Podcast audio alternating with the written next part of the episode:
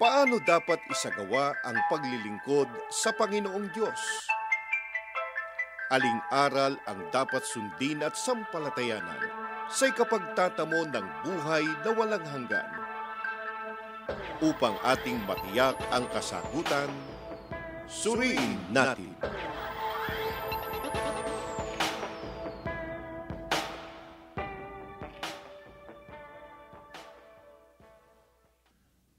Muli pong sumasa inyo ang palatuntunang suriin natin at kumusta na po kayo mga kababayan at mga kapatid. Sana po ay nasa mabuting kalagayan ang bawat isa sa inyo sa piling po ng inyong mga mahal sa buhay. Patuloy kami nag-aanyaya na sa may kalahating oras ay makasama po namin kayo sa ating ginagawang pag-aaral at pagsusuri. Ako po ang kapatid na Israel Sunano. Ako naman po ang kapatid na Gerson Nonato, patuloy po na nag-aanyaya sa inyo. Samahan po ninyo kami sa ating gagawing pagsusuri.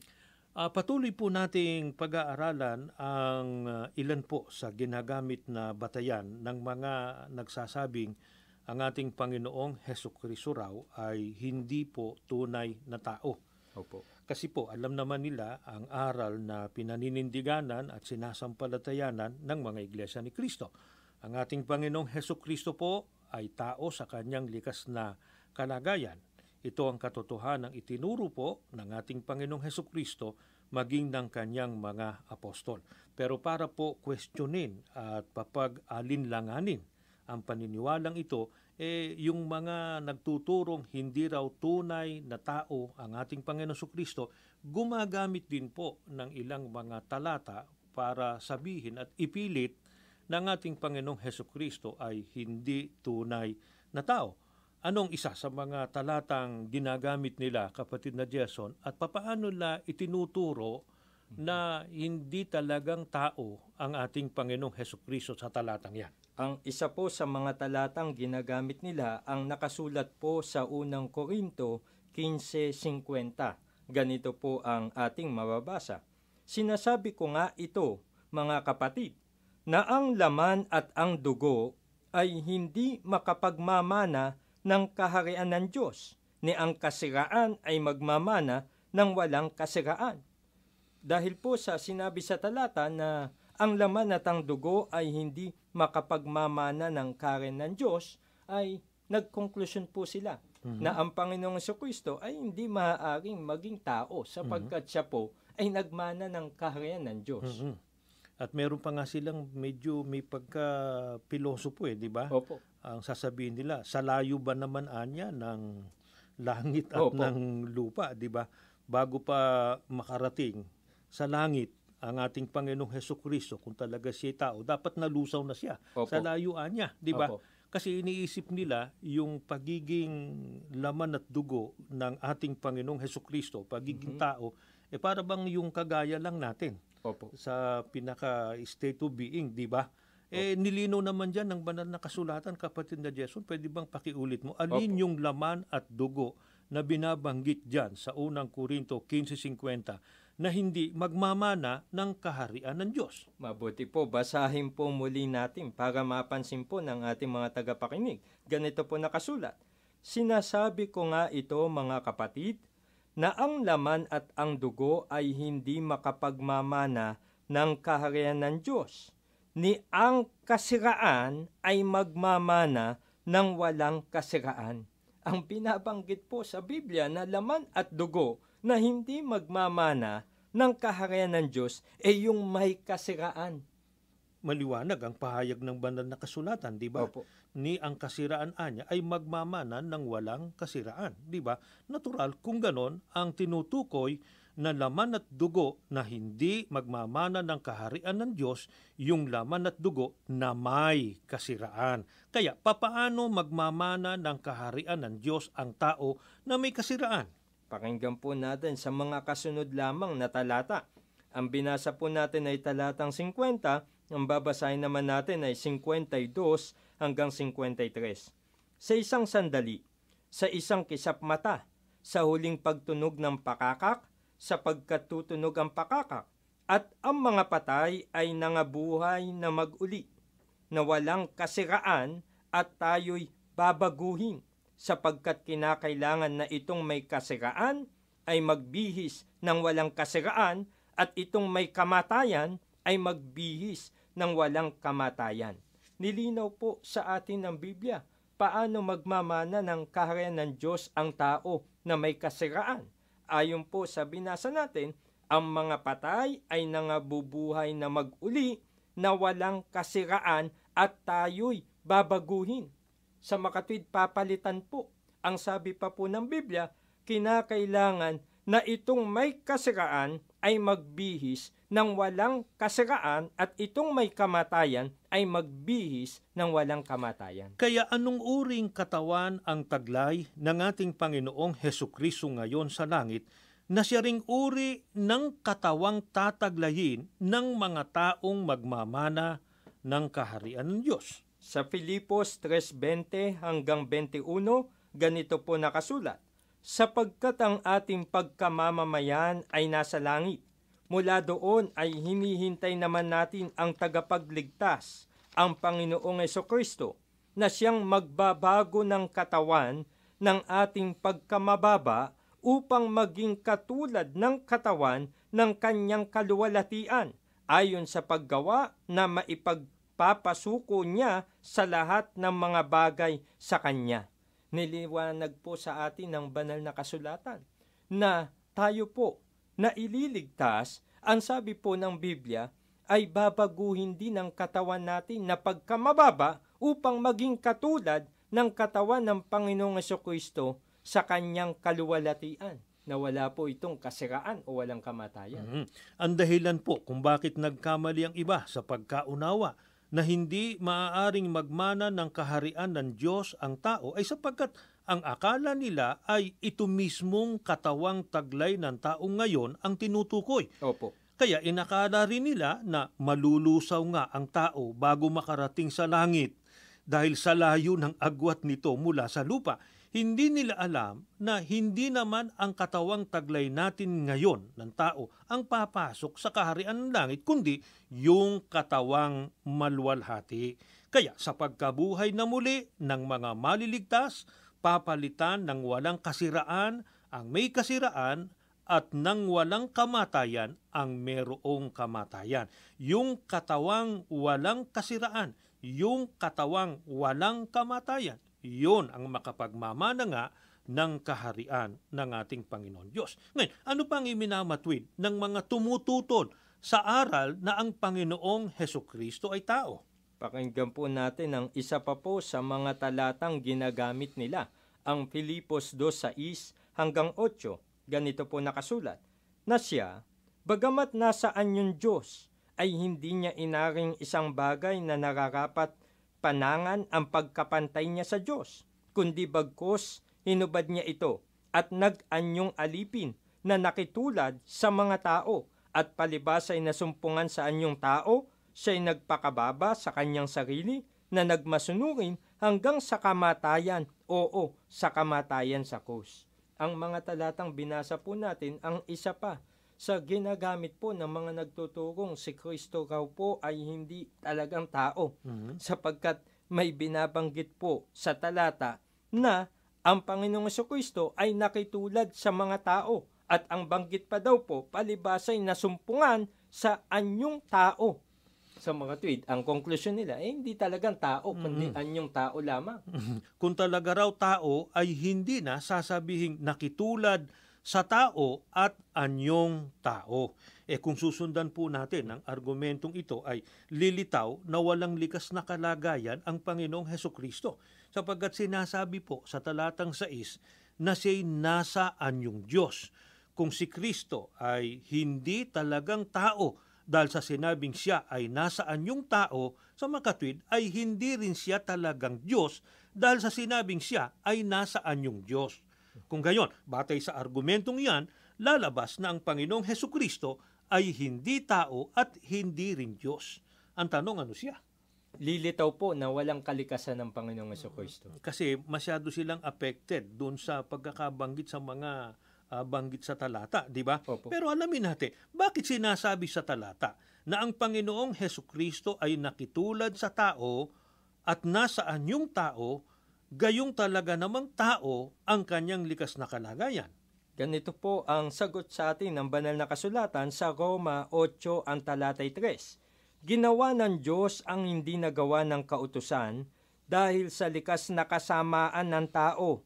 Sinugo niya ang kanyang sariling anak sa anyo ng taong makasalanan upang maging handog para sa kasalanan at sa anyong iyo'y hinatulan niya ang kasalanan. Nilinaw po sa atin ng talatang binasa natin kung bakit sinabing ang Panginoong Kristo ay nakitulad sa tao o nasa anyong tao. Ang sabi po sa Biblia, sinugo ng Panginoon Diyos ang kanyang sariling anak sa anyo ng taong makasalanan upang sa gayon maging handog siya para sa kasalanan. Mm-mm. Kaya po ginawa yon ng ating Panginoon Diyos. Sinugo niya ang ating Panginoong Heso Kristo sa anyo ng taong makasalanan. Bakit kinakailangan gawing ito sa ating Panginoong Heso Kristo? Upang siya nga, ang Panginoong Heso Kristo, maging handog para sa kasalanan. Sa ibang salita, upang kanyang mapanagutan ang kasalanan ng mga ililigtas niya nang hindi malalabag ang batas ng ating Panginoon Diyos tungkol po sa nagkasala. Di ho ba ang batas eh kung sino ang nagkasala, siya po ang dapat na mamatay? Opo. Ngayon, alamin natin anong katumbas ng sinabing ang Panginoong Heso Kristo ay nasa anyo ng taong makasalanan. Baka naman kasi ang ikonklusyon nila ay di makasalanan ng. Panginoong Heso Kristo. Eh, kasi binanggit nasa anyong taong makasalanan. Alamin natin kapatid na Gerson. Ganito pa rin po ang mababasa natin batay po sa nakasulat sa Biblia. Ikalawang Korinto 5.21 Siya na walang kasalanan ay itinuring ng Diyos bilang makasalanan upang sa pamamagitan ng ating pakikipag-isa sa Kanya ay maging matuwid tayo sa harap Niya. Ang Panginoong Kristo po, bagaman sinabing sinugo na nasa anyo ng taong makasalanan, hindi nangangahulugang siya'y nagkasala. Nilinaw nga po sa atin ng Biblia. Ang sabi po, siya na walang kasalanan ay itinuring ng Diyos bilang makasalanan upang sa gayon, sa pamamagitan ng ating pakikipag-isa sa Kanya, ay maging matuwid tayo sa harap Niya. Nililinaw lang natin, ah, kapatid na Jason, sa kapakanan ng ating mga taga-subaybay. Bagaman ang Panginoong Heso Kristo ay hindi nagkasala, gayon man nga itinuring siya na makasalanan upang ang mga taong ililigtas niya ay ariing matuwid o mapatawad sa mga kasalanan at magtamo ng pangakong kaligtasan. Ngayon, ituloy natin ang ating pagsusuri. Opo. Bakit naman sinabi ng ating Panginoong Heso Kristo ay nasaan yung Diyos, gayong hindi naman siya ang tunay na Diyos. Hayaan po nating Biblia ang ating pong pasagutin. Ganito ang mababasa natin sa Deuteronomio 4 ang talatay 15. Ingatan nga ninyong mabuti ang inyong sarili, sapagkat wala kayong nakitang anumang anyo ng araw na magsalita ang Panginoon sa inyo sa Horeb mula sa gitna ng apoy. Ang binasa po natin ay nagpapatunay na hindi po tumutukoy sa likas na kalagayan ng Panginoong Kristo yung pagkabanggit na nasa anyong Diyos. Sapagkat, ang sabi po sa binasa natin, walang anyo, walang anumang anyo ang ating Panginoon Diyos. Linawin natin, kapatid na Gerson. Tanong, kapatid na Gerson, para na rin sa kapakanan ng ating mga taga-subaybay, tutol ba tayo ng ating Panginoong Heso Kristo? Eh, nasaan yung tao? Hindi po, sapagkat yan nga po ang nakasulat sa Biblia. Mhm.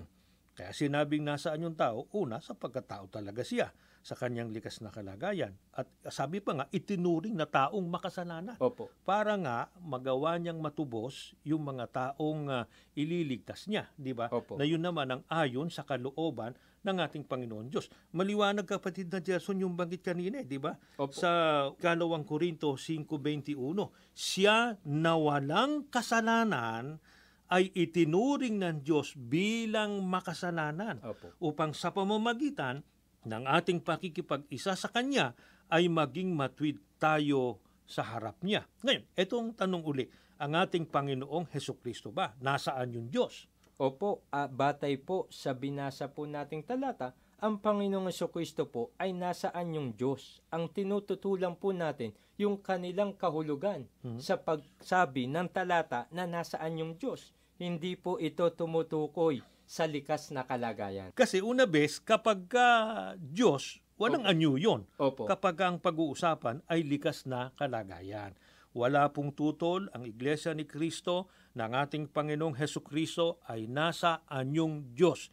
Pero hindi ho nangangahulugan na Diyos siya sa kanyang likas na kalalagayan. Kasi yung pagiging anyong Diyos ng ating Panginoong Heso Kristo nilinaw ng banal na kasulatan. Mhm. Opo. Ano ba katumbas ng banggit ng ating Panginoong Heso Kristo ay anyong Diyos? Biblia po ang sasagot sa ikalawang Korinto 4 ang talatay 4 na binulag ng Diyos ng sanlibutang ito ang mga pag-iisip ng mga hindi nagsisisampalataya upang sa kanila'y huwag sumilang ang kaliwanagan ng ebanghelyo ng kaluwalhatian ni Kristo na siyang larawan ng Diyos. Ang katumbas po ng banggit na anyong Diyos ay kalarawan ng Diyos. At ang sabi po sa talata, ang Panginoong Kristo ang siyang larawan ng Diyos. mm Eh kapatid na Gerson, saan ba kalarawan ng ating Panginoon Diyos ang ating Panginoong Heso Kristo? Kung babasahin po natin ang ibang mga talata ng Biblia, pinatutunayan po na ang Panginoong Kristo ay kalarawan ng Diyos sa kabanalan at pag-ibig, Mhm. sapagkat ang Diyos po ay banal at ang Diyos po ay pag-ibig. mm Akong papaanong ang Panginoon Diyos ay banal, gayon din ang ating Panginoong Heso Kristo ay banal sapagkat hindi siya nagkasala. Di ba? Ngayon, alamin natin ngayon, ano katunayan na hindi dahil sa ang Panginoong Heso Kristo'y larawan ng Diyos, eh tunay na Diyos na siya sa likas na kalagayan. Pansinin po natin ang nakasulat rito sa Roma 8 ang talata po ay 29. Pakinggan po natin. Sapagkat yaong mga nang una pa'y kanyang nakilala, ay itinalaga naman niya na maging katulad ng larawan ng kanyang anak upang siya ang maging panganay sa maraming magkakapatid. Dapat po mapansin ng ating mga tagapakinig, kapatid ng Israel, na hindi lamang ang Panginoong Kristo ang itinalaga ng Diyos na maging kalarawan niya. Sapagkat ang sabi po, maging nung una pa ay itinalaga ang mga tao na sumasampalataya po na maging katulad ng larawan ng kanyang anak na wala ngang iba kundi ang Panginoong Heso Kristo. Kaya kung ang Panginoong Heso Kristo ay banal, na dahil doon kalarawan siya ng ating Panginoon Diyos, eh ang hangad din, ang gusto rin ng ating Panginoon Diyos, pati na yung mga kay Kristo na kinikilala ng ating Panginoon Diyos na kanyang mga anak ay kalarawan ng ating Panginoong Heso Kristo sa kabanalan. Bakit ang banggit sa Biblia na ang Panginoong Heso Kristo ay anyong Diyos o larawan ng Diyos ay lalo pang nagpapatotoo na siya nga ay tao. Ganito po ang mababasa po natin, Genesis 1:26 hanggang 27. At sinabi ng Diyos, lalangin natin ang tao sa ating larawan, ayon sa ating wangis, at magkaroon sila ng kapangyarihan sa mga isda sa dagat, at sa mga ibon sa impapawid, at sa mga hayop at sa buong lupa, at sa bawat umuusad na nagsisiusad sa ibabaw ng lupa at nilalang ng Diyos ang tao ayon sa kanyang sariling larawan. Ayon sa larawan ng Diyos siya nilalang, nilalang niya sila na lalaki at babae. Kung napansin po ng ating mga tagapakinig, eh talagang ang tao po ay nilikha ng Diyos maging kalarawan niya. At isa po sa nilikha niya na tao ay ang ating Panginoong Kristo po. Sa makatwid, ang pagiging larawan ng Panginoon Diyos ay tumutukoy po sa uri at hindi po sa likas na kalagayan.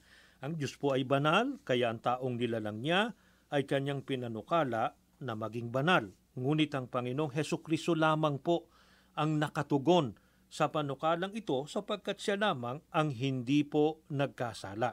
Kaya sinabing siya ay nasa anyong Diyos, siya ang kalarawan ng Panginoon Diyos sa kabanalan. Sa makatwid, kung paanong wala po sa Biblia, manapay salungat pa sa mga aral na itinuturo ng Biblia, ang paniniwala na ang Panginoong Heso Kristo'y hindi lamang taong totoo, kundi Diyos pang totoo, ay gayon din po ang paniniwala na ang Panginoong Heso Kristo ay hindi talagang tao, kundi siya raw ang tunay na Diyos. Kaya ang gayon pong mga hidwang paniniwala ay eh dapat pong itakwil ng sino mang taong nagnanais na magtamo ng kaligtasan. E alamin natin, kapatid na Gerson, muli, ayon mismo sa pagpapatutuo ng ating Panginoong Heso Kristo, ano ang kanyang likas na kalagayan na siyang dapat nating tanggapin, sundin at sampalatayanan. Pakinggan po natin ang pahayag mismo ng ating Panginoong Heso Kristo sa 1.8 ang talata po ay 40.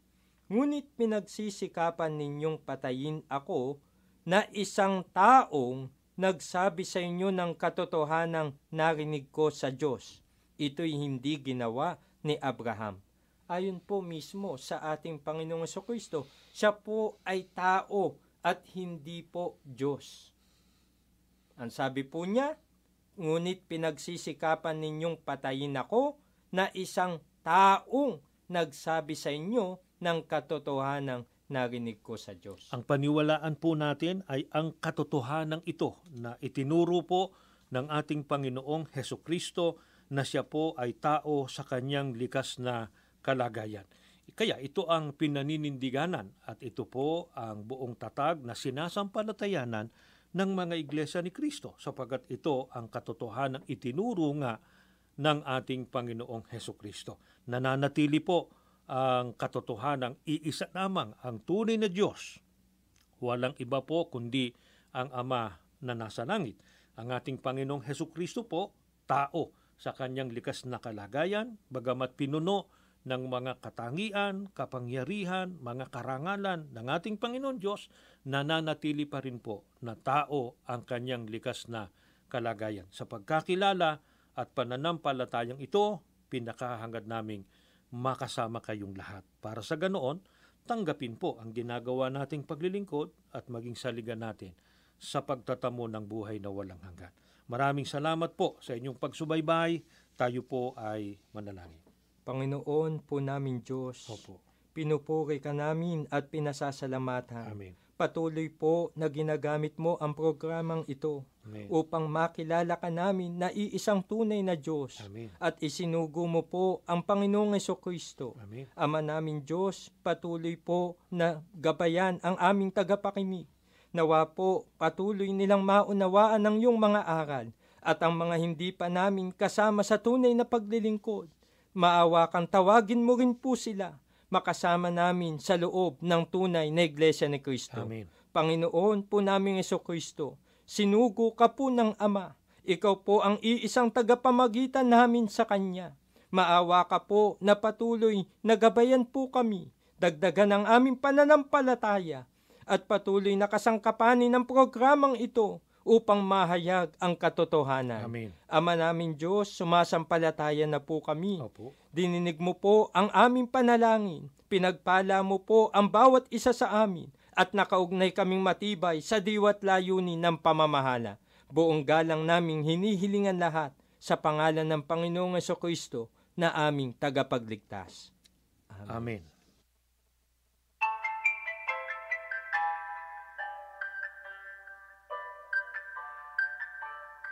Para sa inyong mga katanungan, tumawag sa telepono bilang 720-1954. Mag-text sa 0925-393-6954. O kaya ay sumulat sa Suriin Natin, Office of Radio Evangelism, Iglesia ni Cristo Central Office, Number 1 Central Avenue, New Era, Quezon City.